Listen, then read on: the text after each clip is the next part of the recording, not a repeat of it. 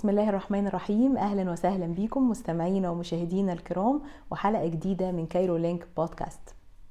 الفقيه والأديب السوري الشيخ علي الطنطاوي ليه قصة جميلة جدا مع بنته.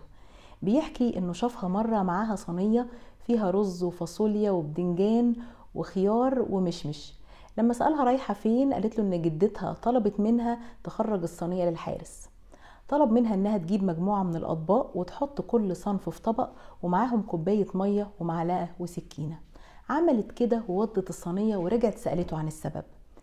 قال لها ان الطعام صدقة بالمال بس الترتيب صدقة بالعاطفة، وان المنظر الاول يملى البطن بينما المنظر التاني يملى القلب، وان المنظر الاول يخلي الحارس يشعر ان هو متسول بياخد بقايا الاكل، بينما التاني هتخليه يحس ان هو ضيف كريم او صديق مقرب، وان في فرق كبير بين عطاء المال وعطاء الروح.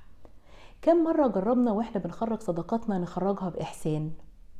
الصدقة مش بس فلوس، الصدقة ممكن تكون وقت، مجهود، علم، ابسط الاشياء ممكن تكون صدقة. الابتسامة صدقة. حاول وانت بتخرج الصدقات تخرجها في احسن وابهى صورة، لانها قبل ما بتروح للمتصدق عليه بتروح لله سبحانه وتعالى. طفلة جميلة حوشت مصروفها، ودي قصة حقيقية، حوشت مصروفها وخرجته في الاطعام واصرت ان جزء منه يكون كيك الشوكولاتة اللي هي بتحبه. حققت بفطرتها البسيطة الآية اللي بتقول لن تنالوا البر حتى تنفقوا مما تحبون، الآية اثنين وتسعين من سورة آل عمران. دعوة إلى الإحسان والبر في الصدقات.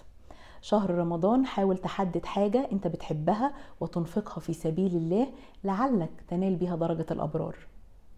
بالنسبة لإجابة سؤال الحلقة اللي فاتت هو الصحابي الجليل أبو أيوب الأنصاري، واللي فازت معانا هي الأستاذة منى محمد، وفي طبعا جوائز بسيطة ورمزية زي ما بنقول لتشجيع فكرة المعرفة والبحث، وخصوصا بالنسبة للأطفال الصغيرين.